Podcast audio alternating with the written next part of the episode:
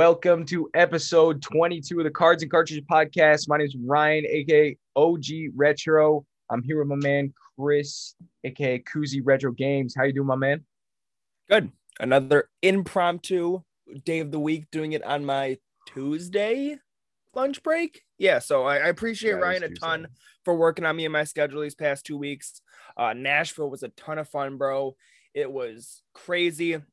The bars there are like, so there's like the whole main strip called like Broadway, right? And that's where all the bars are. So you have like your big name bars like Jason Aldean's bar, Kid Rock's big ass honky tonk. You have Luke Combs's bar, things like that. Tootsie's, all that stuff. But a lot of the bars are like 3 to 5 stories tall, and then each story in your story. Each story of like the bar is a different like band playing, or like one will have like the main stage. Isn't that hectic? Oh, it's insane. Like the Kid Rock's bar was the biggest. And like the first one, they had this giant stage where they had a band playing first floor. You went up to the second floor and it was like an overlook, kind of like mezzanine type deal, overlook onto the first floor. Okay. And then you went like third floor, different band, fourth floor, different band, fifth floor, rooftop, different band. And could you hear the different? No, I mean, it was so loud up there and so many people. So gosh. it was packed like sardines. It was expensive though. Oh my gosh. I'm going to be honest with you. I never want to do that. Like, it was a great experience. Like, it was so much fun. Yeah. No, expensive though. Like, I got like a Budweiser in a bottle, Busch Light in a bottle, $9 each. Oh no. Ordered 4 vodka Red Bulls and the bill came out to $60. Yeah, I mean, that sounds about right here in New Jersey. Yeah, well, it is what it is, you know. Yeah. Well, you know, this extra horses this weekend. That's wild. We could segue really nicely into a new segment, and we'll get into the new segment right now, and then we'll talk about the next segments. But the new segment, the Bolo segment, because you need to make up money. We're gonna come at you every week, guys, with something to watch out for. You know, whether it's something new, something old, something you can look out for, like a reseller tip or like a collection tip, something you may not have known, just something to look out for, be on the lookout for. Koozie, I know you have something today. What is it? Yeah, so the way I wanted to take this segment was, you know, like certain things are worth money, like, you know, to look for like RPGs in general, you know, to look for like Godja Force on GameCube, things like that. But I'm gonna try to make it more niche. Like, for example, there's WWF No Mercy on N64, one of the black cartridges. This is a normal N64 game. It's probably about a $35 to $40 game. So a nice little pickup right there. But if you look on the front, the normal game is gonna say like the country code and all that stuff, dash USA. Now you want to look for the country code dash USA dash one. If it has USA dash one, you go from about a $40 game to a $400 game. Now that's insane. And the reason why, I believe, so obviously today's games, today's day and age, if there's a software update, you can just send it to the game via the cloud and things are fixed. Right. That game had something wrong with it back in the day that slipped through production. So if you wanted the updated fixed version, you shipped your copy back and they shipped you the new USA-1 variant. That's wild. And that is why that game is worth so much money. So keep an eye out for the USA-1 variant. And if you find it because of me, I will take 10% of the profits. That's crazy, dude. I love it. All right. But today we're also, so that's just a little taste of the Bolo segment. That's a be on the lookout for, and we'll come at you with one of those every week. Coming up today though, we got our favorite gaming experiences being like a specific moment. I might be talking about a specific setup, like collection setup, something like that. We're going to be talking about our favorite cartoons when we were young kids, what we were watching as youngins. We're going to be talking about the crazy prices we saw at the Heritage Auctions this week.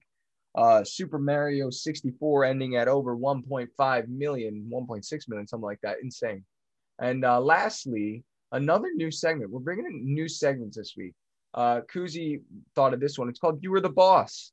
And it's you get to be in control of a company and you're talking about the day one changes you would make. Perfect. Let's start with our favorite gaming experiences or specific moments. Do you have any specific memories, Koozie, that you can say, like, that stick out in gaming? So one of the more recent ones, and probably the one that sticks out like the most in my mind, was when, I mean, Fortnite just coming out, we're in college, so me and my roommates are just grinding that game. Like, that is the new game. We've talked about it before. How I interrupt you really quick? Yeah. Why don't we? Do you have any console to play Fortnite on? No. What the fuck, dude? Yeah, sorry about that.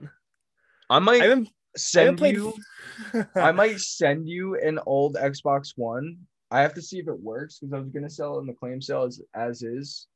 But if it works, I'm sending you it, and we're gonna play Fortnite.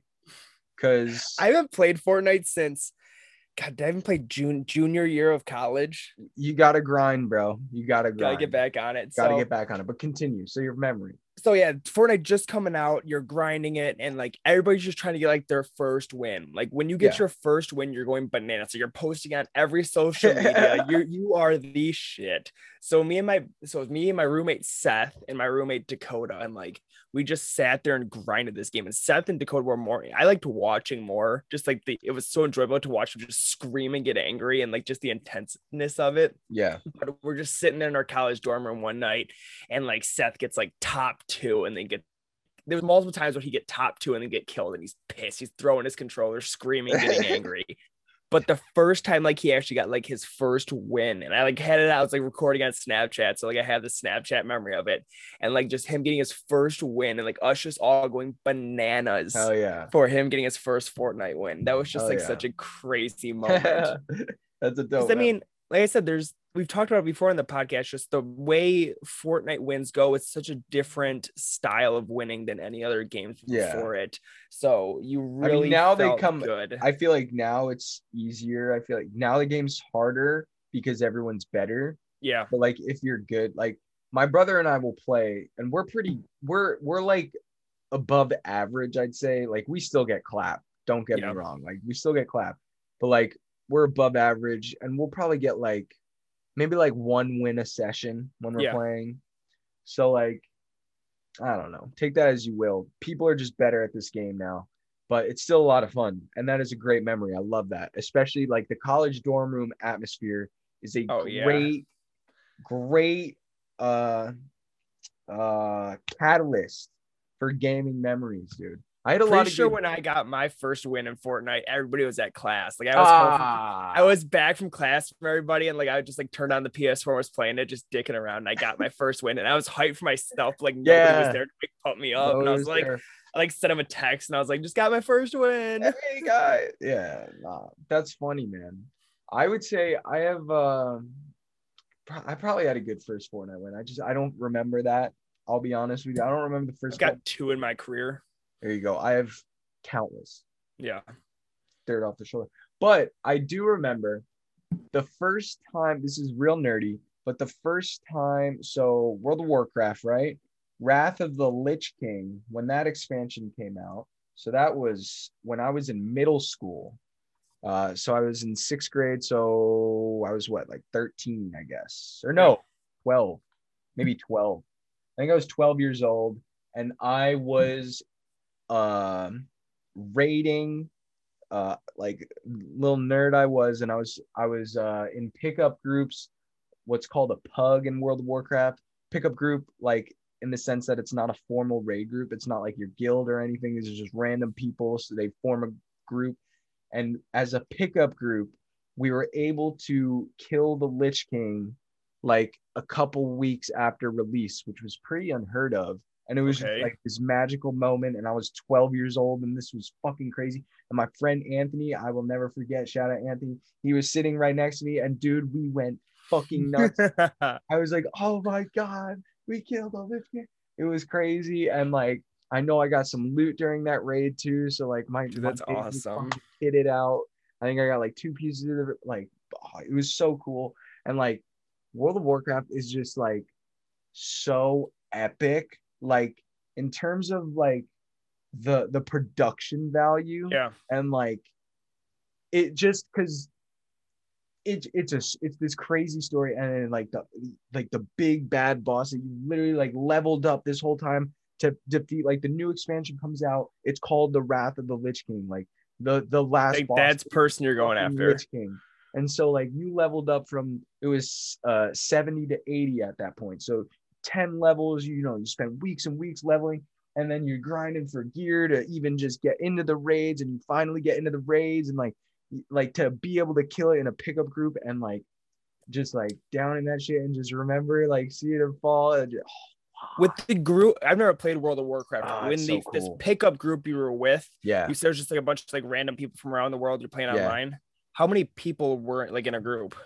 So that was probably it was either a 10 or a 25 man raid.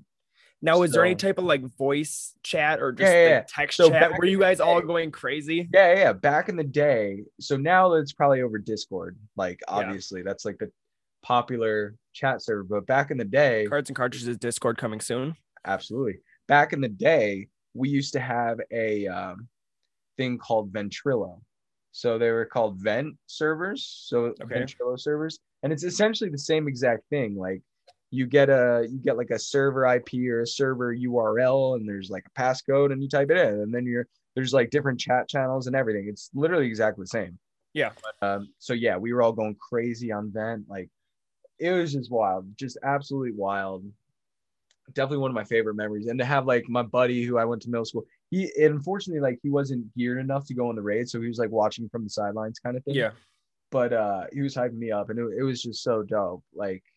That was cool. If you've ever played World of Warcraft, and more importantly, if you played WoW like in its prime, like when that shit was coming out, like now, and like shout out to you. One of the coolest memories you probably have in gaming. Like, I'm sure people who had that same memory also remember it like I do. Like, like that's speaking to the epicness of WoW. It's like that was fucking crazy. It was so crazy. So I mean, like, I've got multiple too. It's like stuff like smaller ones that like don't have like a crazy like backstory behind them, but just like good memories. Like mine was like playing zombies with like my buddy in his basement, just like grinding zombies and like seeing how high you can get. Mainly Black Ops 2 zombies. Right. But one other like random just gaming memory I have was at my buddy Josh's house. We were playing Halo on Xbox 360, and his username on Xbox was good memory. His username was Holy Warrior 2. Hell yeah! Like that's just I killed that kid. No, I'm just kidding. He tried to make it like Holy Warrior One, but it was already taken. And we're just playing Halo one day, and all of a sudden we're in like the waiting lobby, and Holy Warrior One hops in the waiting lobby, and we're like. What? No so we just way. Like went bananas because we're like, what are the odds? Like somebody with like the one number less than your username hops in. Unbelievable. That's it was incredible. Crazy. And it's like kids are just like, it was something crazy. Like, oh seeing like, oh my God, what are the odds? Yeah, that's awesome. I love it. There's so many. You talking about hit? Like, we're not gonna go into all of them, but like maybe we'll talk about this again another time because I have so many. You brought up another one in my head about the Halo, like so many good Halo memories when I was a kid. What about your setup? You wanted to take it in a setup standpoint, didn't you? Yeah, I could talk about that quick too. Like, I guess, so I've like, in the time that I've been like a collector, even like when I was a kid, like I liked having like my gaming setup. Like I've always had a gaming setup kind of thing. And I guess because I've moved a lot in the past couple of years, I've had a lot of them at this point. So I like my favorite gaming setup. It's either like right now, like I really like my setup right now because the PVM cart, like, and I call it the PVM cart. So I have my PVM, the professional video monitor. And if you don't know what that is, go listen to our episode about those. I think it was like one or two episodes back. Pretty cool. But I have that, so it's like really functional, and I like how it looks like with all the shelves behind me. I think it looks good, and constantly kind of making it more organized. Like I organize all my games and my shipping materials on the bottom, so it's looking pretty good. It's awesome. So I guess I don't know there, but I have like good memories and different setups too. Like my OG setup when I started collecting was really cool. Like. Very cubey and a lot of stuff, and it was kind of like cluttered but in a good way, and I don't know. Yeah, cool. But that's how mine is. Mine's cluttered but in a good way. Like I have two bookshelves and they're just packed to the brim, but like organized packed to the brim, and then just stuff stacked on top. And then I like my OG, like, this is a good segue, honestly, the next thing that I want to talk about, and then we'll do your 2 seconds last. We are the king of segues here at this podcast. That's what I'm saying. This is a perfect segue. My OG setup, one of my OG setups was this tiny little, it was like a 9-inch TV. Mm-hmm. It was at the end of a long couch, like on a side table. It didn't even really make sense. Weird. Yeah, I guess because the TV was so small, and it was like which way was it facing? Was it facing the couch, or facing out from the couch? Not out from the couch. So like, if you were on the couch, laying down, facing like the wall, like sideways, you know, like sideways, so you could watch it from the couch directly like this. You're So you could lay down and watch it. And so that was my OG tiny TV that I might have played a little bit of video games on, but mostly I watched all the dope cartoons I watched as a kid. And that's the segue, baby, right there. Dope cartoons you watched as a kid. That's one of my favorite setups right there. The 9-inch TV at the end of the couch. It was a no effort, like perfect horizontal lay that I could just watch the best shows. So here's my favorite show right off the bat, Dexter's Lab.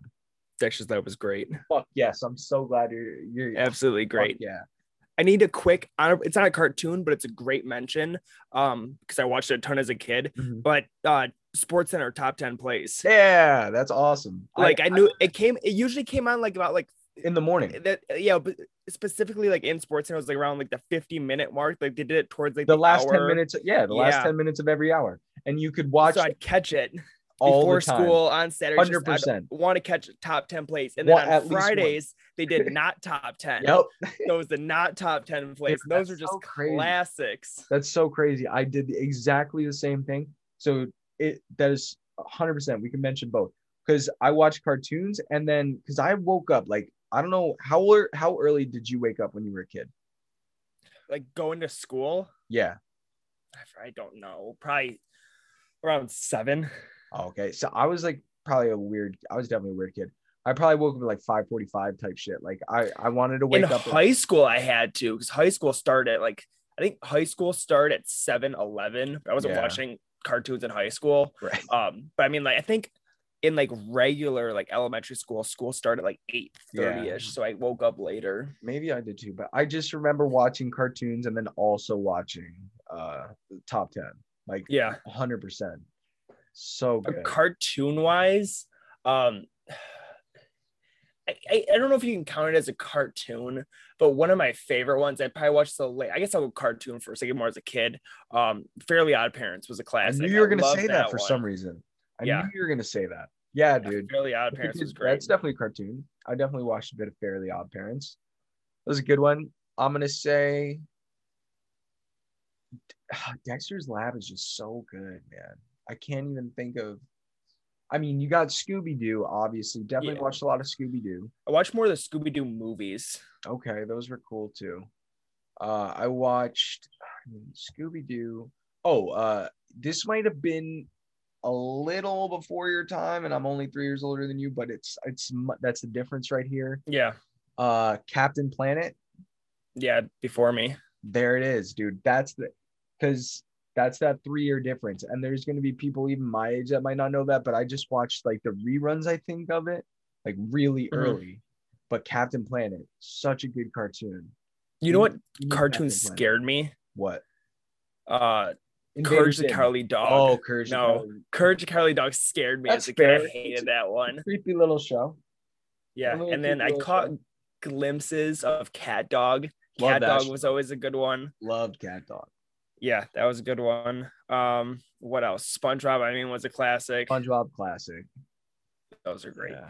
Did you ever watch more of like non-cartoons, but the whole like Zoe 101, Drake and Josh, Wizards of Waverly Place, like that genre?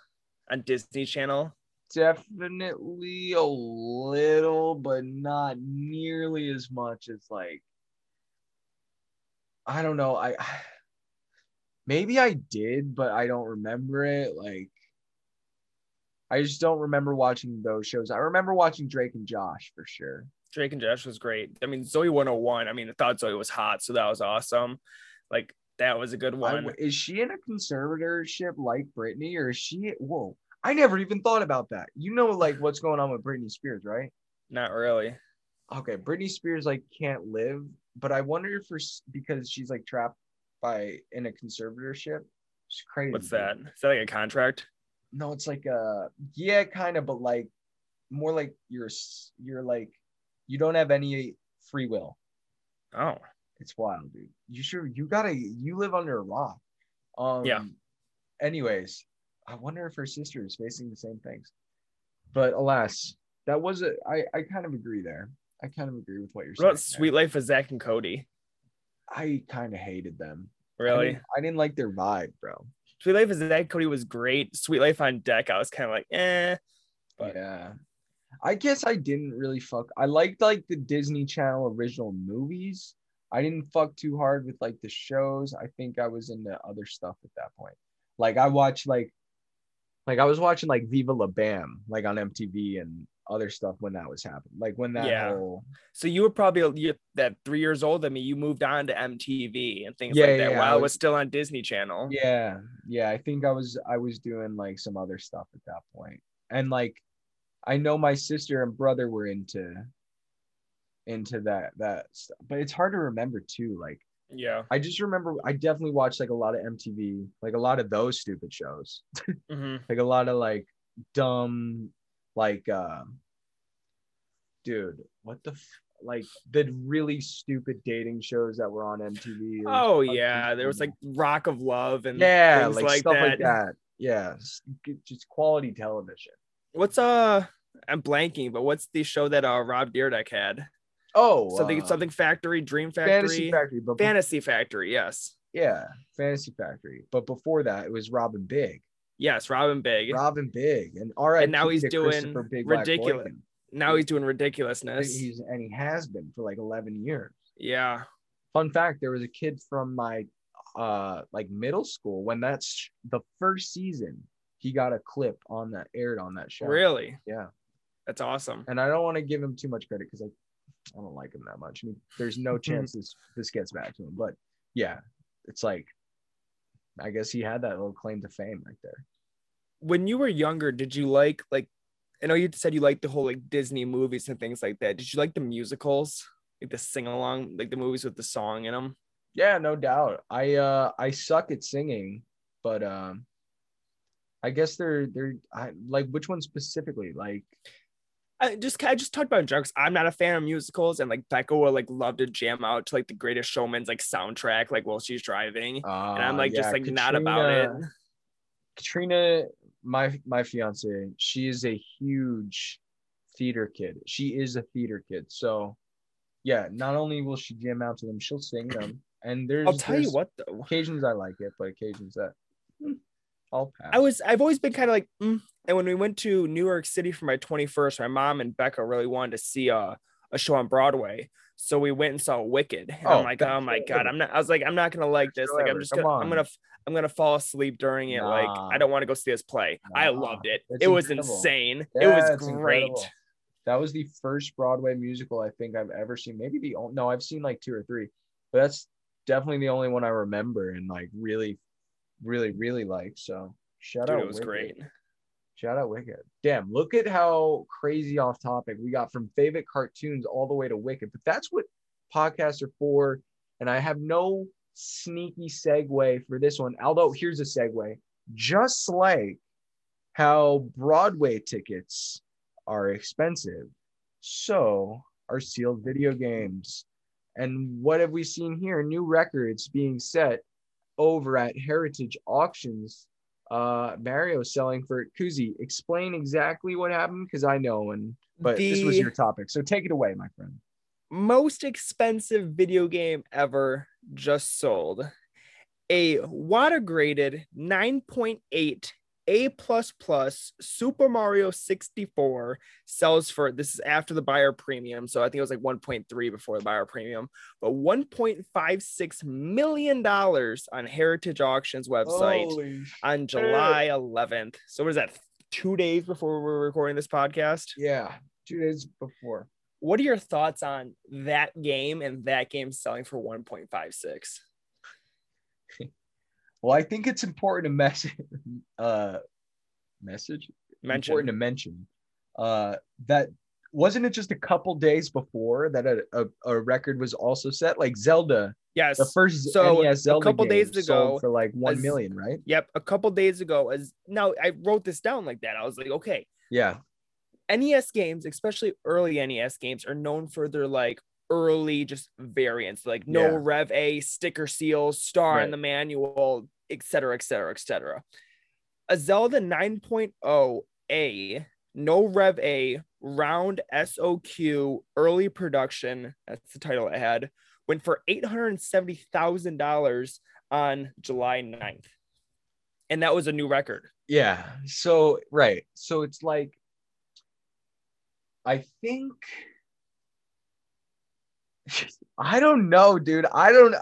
Bro, you're asking my thoughts and it's all like, I can't even fathom. No. I can't even fathom. It's like, dude, and it I don't know, dude. It makes me excited. It makes me I feel like a little scared. I feel nervous. I feel why Mario 64 though? Like it's not the first appearance of Mario. And I guess the thing is like why Mario 64? Because Mario 64 is arguably the most cult classic Mario game of all time. Yeah. And I think of any Mario game, even like Mario 64 is more recognizable and more people played that than like some of the I'd say most of the 2D Mario stuff. Like, and it was revolutionary. It was the first 3D graphics Mario. And it was the launch title for the N64. I think it's so the N64 came out in obviously 96. So like we're 20, those kids are 24, 25. That is the age that people like 25 to 35 are like, those are the sealed collectors, I think. Yep. Like that's who's collecting sealed. And I think N64 is going to be one of, if not the most popular like sealed style game to collect. Like dude, speaking of that, same with the PS2 night. You cried last night because of the Ocarina of Time thing. I looked up an Ocarina of Time probably, sealed. It's probably 50,000, 100K. People are asking crazy amounts in Facebook groups, 70K, 50K. Yeah. One just recently sold on eBay, and I think it was before this whole boom Heritage Auction thing just a couple days ago. One sold for like 6,500. Oh man. And I sold it for 200 in 2016. But like looking at like the price charting, like go on pricecharting.com, type in Ocarina of Time Collector's Edition, and then look at the graph on sealed. Yeah. It is literally like nothing. Flat, and then it's bang straight up to the moon. Crazy. And I think we're going to see it also come kind of flying back down pretty quick. I don't see this sustainable at all. Like truly, I don't like. I think a lot of money. Yeah, I think it also got it though because of the grade. And 9.0 A++ is pretty much perfect. That's the thing. 9.8 A++ is going to command these crazy premiums. The other grades aren't. They simply aren't. I mean, stuff's still going for very. It's pretty impressive what stuff will go for. Can I hit you with some other numbers on Mario 64 though? Yeah. So we were just talking like 9.8 A++ is top tier. I've seen one WATA 10 in my life. One. I've never seen a 10. And so a Mario 64 8.5 A+ on the same day as the record one sold for 31K. So 8.5 A+, 31K. Same day, 9.8 A++, 1.56 million. Unbelievable. Now, kind of getting close to that 9.8 A++, on January 17th, 2021, so 7 months ago, a 9.4 A+ went for 38K. Looking back last year before boom of everything, a 9.2A went for $7,500 on July 12th. So 1 year ago, a 9.2A went for $7,500. 1 year later, 9.8 A++, $1.56 million. Dude, it's wild. It's so crazy, man. I don't know. Like, you can't even comprehend. Does it that's what I mean. Does it make you happy, sad, angry for the collecting community? I think all of them. Like, I really do. And let me go through them. Okay, I'll go through. It makes me happy, number one, because it's really like I have like family members sending me these articles, and like it's just, like the fact that so many people, it's getting eyes on the hobby, right? And that's just good. No matter the way you look at it, I think it's a good thing. Eyes on the hobby is a good thing. More people aware of it, the cooler it is seen at. Like, it's just, it's good. And so I think the mass reach that these things have gotten, it's pretty wild. And not only is that cool, but that also raises the price floors and raises the price ceilings on all of these games, no matter sealed, CIB, fucking anything, dude. Loose, it will trickle down all the way to loose copies of Super Mario 64. I guarantee it. And me more than maybe Ryan, but still Ryan, like, we are collectors, but this stuff's also an investment, so it does help us out there. I agree. I mean, I own an incredibly clean copy of Super Mario 64 complete, and it took me a while to find that, and I'm very happy I own it, especially now. Like, I'm that's a cool one. I have it. And I wanted that before this. Trust me. Like, that's one of my favorite games of all time. Like, it's so good. It's so perfect. And I mean, it's so, and the things that are not perfect about it are so like imperfectly perfect. They're like so charming and perfect. Yes. And it's fucking awesome. So like, never played it on 64, but I played it on DS. So I've played on DS too. And it's rad there. So I'll give you a pass. So it's just like, I don't know. That's why it makes me happy. For both the reasons that it's getting eyes on the hobby, and that it's like, I don't know, it really is a pretty substantial, I think, economic boost in like some of this. It's wild, dude. Like, it's wild. And it makes me hopeful, because I know I'm going to find more sealed games. Yes. Like, I've got the itch now. Me too, dude. So like in my day, I've found a couple, you know, like some of my best being, and like, I regret it. I'll talk about them now. Not completely regret, because, you know, everything happens for a reason, but like I had Maximum Carnage sealed, perfect condition on the Sega Genesis. I think shout out, I think he won in a raffle for me, but like, I almost regret getting rid of that, because that graded high, I can't imagine what that game would be worth right now. Oh my God, I know. Like, that is one of the most iconic Genesis games of all time. So stuff like that. And then like, I think I know what one you're going to talk about next. I've already got the data pulled up. Pokemon Emerald? No, I was going to say your Fire Emblem you had sealed. Oh yeah, I had that one too, man. And I think I got that graded though, I think. So real quick, I knew he was going to talk. I was hoping he was going to talk about Fire Emblem. Yeah, dude, I almost forgot about that one. A 9.2B sold for $870, and a 9.4B plus sold for $900. Oh, I sold a 9.6A plus, I think I got for like $800, which was good at the time, I guess. But like, I'm sure a 9.6A plus now would bring a couple thousand. Yeah, I'm on Heritage's website real quick. I also have Pokemon Emerald. Pokemon Emerald. Oh, I need to sign back in. The Pokemon games are kind of going down a little bit right now, which is cool. It's all good. I think they really like everything needs to kind of correct itself. Again,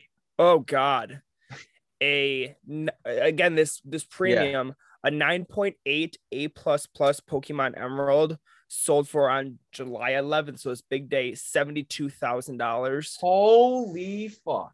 A 9.6 A plus sold for $31,200. Oh, a 9.4. No, I could actually start crying right now. A 9.4 A sold for $19,000 on April 2nd. Holy shit. And guys, I promise you, it was clean, man. It was clean. I sold it for $800 or something. Rip. So, but hey, so that's kind of, I guess that makes it, that's a little dagger in the heart, but that's fine, because we're going to find more sealed games. We're yes. both actively looking for games all the time. So I think it's just a matter of time. Like, and the last sealed game I found wasn't that long ago, was on the weirdest thing, Facebook Marketplace, most shipped to me. I got Resident Evil 4 Black Label first print sealed mint condition on the PlayStation 2 for $20. It's insane. And it's at WATA and it's in post grading now. Who knows when it'll get shipped? But you know, that's, if you don't mind, look that up. That might, I don't know if that's on Heritage, but yeah, what was it again? Resident Evil 4 PlayStation 2. I know a couple were on eBay and they were in like the 750, 800 range for a while. And it's just, it's crazy, man. It's wild. Resident Evil 4, none on PS2 sold recently. Yeah. And that kind of makes sense. I don't, that one might be a sell later kind of thing. I don't know if PS2 has really hit its stride yet with the graded collectibles, but I'm not sure. Maybe it will. Real quick, yeah. Gotta hop on from this segment because I am on my lunch break, so we will get to the last one and the bureau question. But one more thing I want to talk about with this. So, I guess that Mario 64, that iconic game, goes for 1.56 million, and we talked about some other ones. So something actually rare, like Hagane is expensive. Yeah, Hagane is the rare one of the rare Super Nintendo games there is. Yeah, a 9.6 A++ Hagane sold. What do you think that went for? 55K. 23.4. Wow. But that just goes to show you, man, like the power of nostalgia, and nobody has nostalgia for Hagane. That's just a rare game. No, it's just like you have to be such a specific nerd, right, to want. No, like anybody who's buying this, I bet I would make a fucking bet, dude. I would put good money that all of the people bidding over $1 million on Super Mario 64 have never heard of Hagane. I'd probably be right there with you. I would put money on it, dude. The people that, and I just, unless I'm completely off base and there's some insanely, and I'm sure there are, but I think these are some collectors. These are investors. I wouldn't say that completely. These aren't your traditional collectors. No. I would say you're going to see investors in these heritage auctions, and you're going to see like celebrities, for instance, like we were talking about the other day, like celebrities buying their own cards and things. Yeah, like that. We can get into that in another episode. We got a really cool. I completely forgot about that. We're going to talk about celebrities doing card stuff and all that kind of thing. It's just crazy. So yeah, just a lot of emotion about a Super Mario 64. One more number I wanted to hit you with. Kind of so I've always been kind of about grading CIB games. I mean, I have the Pokemon Crystal CIB that was for more authentication purposes. Do you think I should send that to Heritage? Why not? Fuck it. Yeah. I say fuck it. You say fucking send it to Heritage. I say fuck it. I mean, I'm in it for $350. You can't lose, dude. I say go to Heritage with that. That's, you've got crazy people spending millions of dollars on Mario 64. I think you're gonna find some people to pay up for that. So wait, CIB 9.4 Pokemon Blue. So a nice condition copy of Pokemon Blue went for $1,080. I feel like that's just expensive for a CIB Pokemon Blue. It's $100. Yeah, I don't like that. I don't know, dude. I don't want to hate on anyone's like what they want to do. I will never collect graded CIB games. It will never happen. No, it will simply never happen. And I would probably never even buy one to resell. Like I can't ever imagine myself unless you got for a stupid deal, but then obviously, but like it's just like it's, I don't know, like why, dude. It's, again, if you like it, fine. If you like it, that's enough of a reason that it's not stupid. But in my opinion, maybe something crazy nostalgic that you can't afford sealed and graded, just to have it like in that display. But even like people like grade like Little Samson CIB just because it's such like an expensive rare game. But I don't know. Yeah, I don't know either, because there's like other ways of protecting your CIB game. Like if you just get an acrylic case, right? That's what I'm saying. Like a really nice acrylic case, or like, I don't know. I don't know, dude. It's not my thing. Never will be my thing. I get it. And maybe I'm just too poor or whatever, but I like my CIB games that I can like open up. Like I own a lot of CIB games. I own like my nicest copy of Pokemon, like any Pokemon game, is my CIB Emerald. So even though, and that I think is why like what tempted me to sell that copy of Emerald as quickly as I did, was because my complete copy is as minty as it is. Like it's fucking perfect. And I've got no doubt, like whatever the highest grade for complete is at WATA, it would get so close to. Now, like, even if like, and I would never do, because if it's a game I don't want to play, like say I'm going for the full N64 set, and like if it's a game I don't specifically am gonna play all the time, I would prefer a sealed copy over a CIB copy just for like display and value purposes. But if it's something I actually want to like play, like I would play Pokemon Emerald, I'd play Pokemon Sapphire. I mean, even if I found a sealed Pokemon Emerald, I would still keep my CIB version, but then add on my sealed version if I got it for like and that's $10 what I should have done. Sale.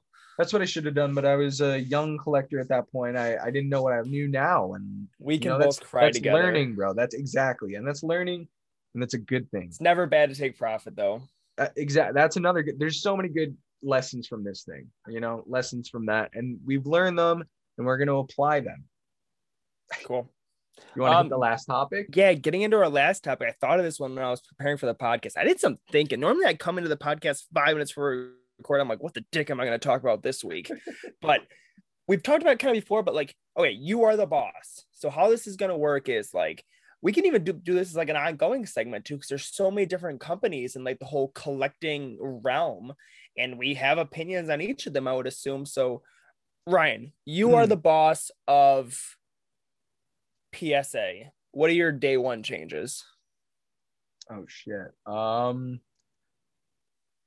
Day one changes, probably implement artificial intelligence like wherever I could. Like I'm gonna be honest, I'm a huge proponent of our AI.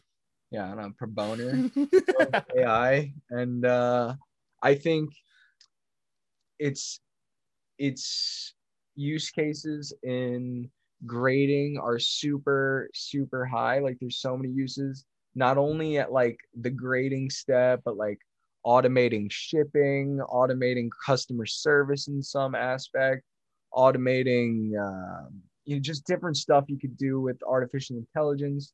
I'd switch up my marketing. I'd go for a way more like,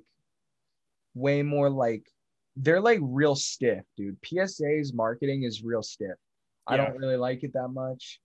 I'd switch up to a more like organic feeling, like platform. It's really, dude, PSA just screams boomer.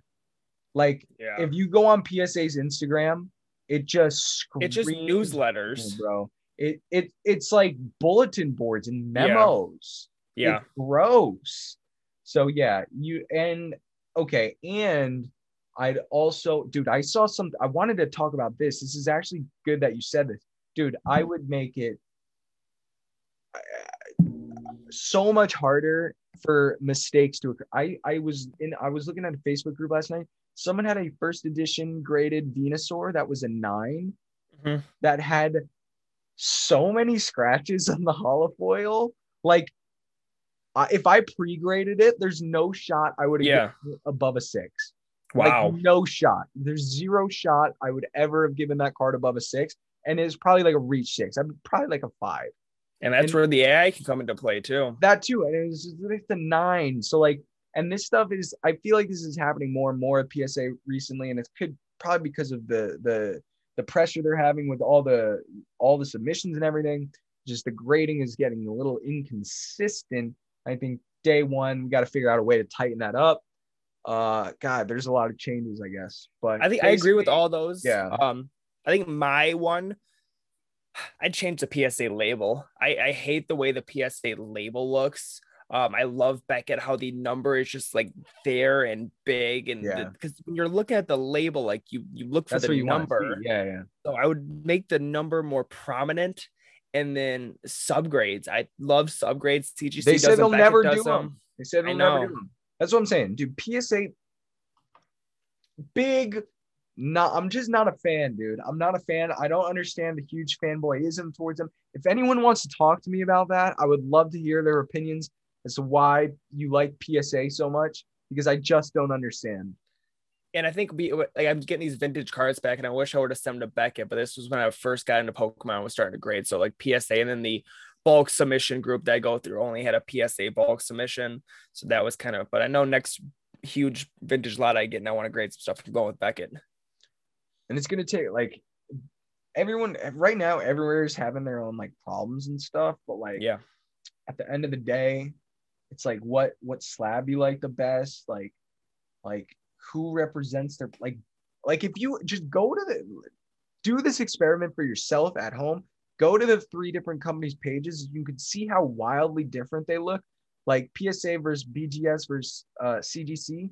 Like, PSA, boomer. Beckett, like, kind of the vibe I would go for, almost like a more like natural, more like intimate type collecting vibe. Like, I dig it. CGC, a little bit too, like, they do a lot of Photoshop stuff for the backgrounds and everything. Yeah. And, like, that's cool, but, like, not totally my style, but it's better, way better than PSA. So, like, yeah, there's just, they all look different, and that's pretty cool. They all do different marketing styles, and CGC does a lot of cool giveaways. I know PSA does that kind of stuff too, but fuck them, boomers. Yeah. Anyways, that's my take right there. You want to go with the company? Shoot me a company. What am I the boss of? Oh, okay. We're gonna do another one. We can do one each. And like I said, we can always come back to this in another episode. I like this topic. Okay. You are the boss of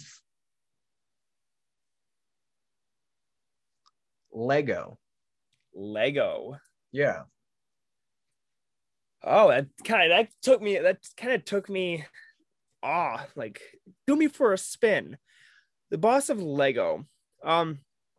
I would find a way to bring the older audience back in without the crazy prices. Mm-hmm. So kind of, you have like your older audience who like remembers Lego back in the day, but don't collect or build or play with it now. So I would find a way to bring that younger audience who would play with Legos as a kid, bring them back in. You got to get them a way to bring back in. But I think they have that with kind of the more advanced sets that they have. Yeah. But the advanced sets are hundreds and hundreds of dollars. It's wild. So like, you just want something where you can kind of sit down, relax, and build a Lego set without spending $400. I wonder that might be. Sorry, go ahead. I wonder if they've done any like mobile apps or anything that you could like build Lego sets on your phone, or like AI, artificial, what's it called? Like the Pokemon Go stuff where there's like Pokemon in your life. What's that called? Virtual reality? No. Yeah. No. Fuck, man. I don't know. AR. Augmented reality. Yes. There we go. Augmented reality. That's what I'm looking for. Yeah, something like that. I think they need to market more to the older generation. Their commercials on TV are all just like kids and things like that. That's a good point. Maybe having more, and I guess I don't normally seek them out when I go to malls, but having more Lego stores around in malls. I feel like it's only at specific malls, at least by me. They have like a giant Lego store. I think, you know what I'm, dude, they should bring back, I don't know if they already do this, but like bring back and market like classic sets. Yeah, I thought about that too. Like re-release some classics, like the Alien sets. Like, do you remember those? Did you ever play with Legos when you were a kid? I never like got sets. It was more just like free balling it. Yeah, I feel you. I had this one friend who would get like all the crazy sets, and there was one Alien set that like had this fucking pump thing. Yeah, that you could like pump, and it would shoot the alien minifigures through these tubes. That's like awesome. All through the Lego set, dude. Fucking insane. Like, shit like that. They need to re-release some of the old sets. That would be cool. As an adult that used to love Legos and now doesn't have a Lego set. I wonder how popular Lego still is amongst kids. I wonder if like there's obviously like the cheaper sets at like Target and Meijer and things like that. But I wonder like what the price difference is from like when you shop at Target and Meijer versus like when you actually go to like the Lego store at the mall. Yeah, I think it's pretty popular. And like there's also still like Lego still releases all the video games too. So like there's all the Lego Star Wars, Lego Jurassic Park. Like I had my trade-in pile before going to GameStop and fucking trying to get that Skyward Sword coming out on whatever Thursday. But yeah, like they have all the, there's so many Lego games. Like it's wild. Do more collaborations. They did the NES collaboration. That was a huge hit. Like branching out into different collectible markets and things like that. I think that could be huge for them. Just getting the more eyes on them. And it's by getting the more eyes on them, it's like, oh shit, I did play with Lego as a kid. I really enjoyed Lego because I feel like you kind of just forget about Legos. Yeah. Like they're in your, like if you have a basement, they're just in your toy bin in your basement, not organized at all. I have two bins. They're above me right now in the filled attic, with Legos, filled all my childhood Legos. And one day, my kids will be able to play with them because Legos are dope. So it's all. Hopefully, I'll play with them again too. You know. Yeah, I had a cousin Sean who's big into Legos. Even like to this day, him and my buddy Nate are like big into Legos. Like they'll buy the sets, like lay out the plastic bags, lay out the directions, and just go at it. Oh yeah, it's a good activity, man. All right, it's a cool little game there. Yeah, thank you guys. Getting into our viewer question of the week, we had a couple, and you just talked about GameStop, so I think this would be a good one. Cool. Our boy Javier21 asked, "How do you guys feel about GameStop's retro inventory, and have you guys ever bought any retro games from them?" It's a good question. It's good-ish. Yeah, I think it's good that it exists because you got to think if they didn't have that, like where would those games go? How, like if people, right? Like if people had no idea like that games are worth anything or like yada yada, just like your run of the mill person who knows nothing about games found their son's games in the closet or not even, or I don't know what the situation is. Yeah. You go into GameStop and they trade all these games in. Where would those games have gone otherwise? Maybe the trash, maybe. Because they don't know about like your local game stores, your single chain game stores. They know GameStop. They know GameStop because they live in town. Right. So I think it's good that it exists for that reason. Like games can end up at least available in some aspect in that sense, whether or not they're fairly priced.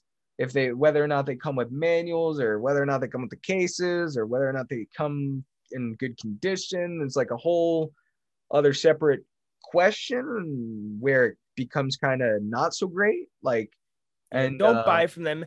If you're buying a disc-based game, don't expect it to come complete. Right. Expect it to come disc only. But I hear you can go into the store and if they have a complete copy, you can switch it out or you can see if they have an extra case and manual for you. But like, that's just more work you don't normally want to do. Yeah, it's just. Wait, I thought it stopped recording there for a second. I got all nervous. No, we're good. But so you go into GameStop, and also I think it's cool because I've seen like they have displayed some of the older stuff too. Like some of the stores don't have that. No, and even if the stores that do, it's very limited. Yeah, but also I've seen like Pokemon Soul Silver there, which I was like, whoa. But it was like this was way back when I would have bought it now. But this was way back when it was like I think they wanted like $59.99. Now it would have been worth it, but back then it was like too high. I was like, fuck that. But like they do have some of the DS, 3DS stuff in there often. And I've seen a lot of 3DS stuff complete in box recently. And that's been kind of tempting. Like on some of those, I've been, that kind of thing. So I think like their retro stuff and stuff that's becoming retro, I'm glad it exists. I was thinking more like NES, Game Boy, things like that. Like I hear, like I said, if you're buying a disc only game, expected to come, or if buying a disc based game, expected to come disc only. There's rumors that they throw out the case and manuals to cut down on shipping costs. It weighs less. Yeah. If you're ordering Pokemon games or retro games in general, check the authenticity of them. A lot of times they don't check for authenticity, so you might get something fake. And I wish that they would make their trade-in prices a little more fair. Yeah. Yeah, it's, you have to like wait for the crazy deals to trade stuff in. But they create, speaking of crazy deals, they do a lot of deals on their websites, buy two get two free, yeah. buy one get two free, things like that. Yeah. So if you keep an eye out on their website and their deals, you can catch some good deals and stock up on some retro stuff. Maybe keep something and resell two copies to keep a copy for free, things like 100%. That. I've done that before for sure. Good points. Yep. That was a good question. Javier. Hell yeah. Thank you, Javier. Guys, it's been another great episode. Episode 22. Thank you for listening. Thank you for all the love. Make sure to hit that like button. Drop that follow. Hit that subscribe if you're on the YouTubes. Drop a 5-star review if you're on Apple Pods. Write a review. Tell us your favorite thing. Give us a suggestion. Let us know what you think, guys. Thank you once again. We appreciate y'all. Peace. See ya.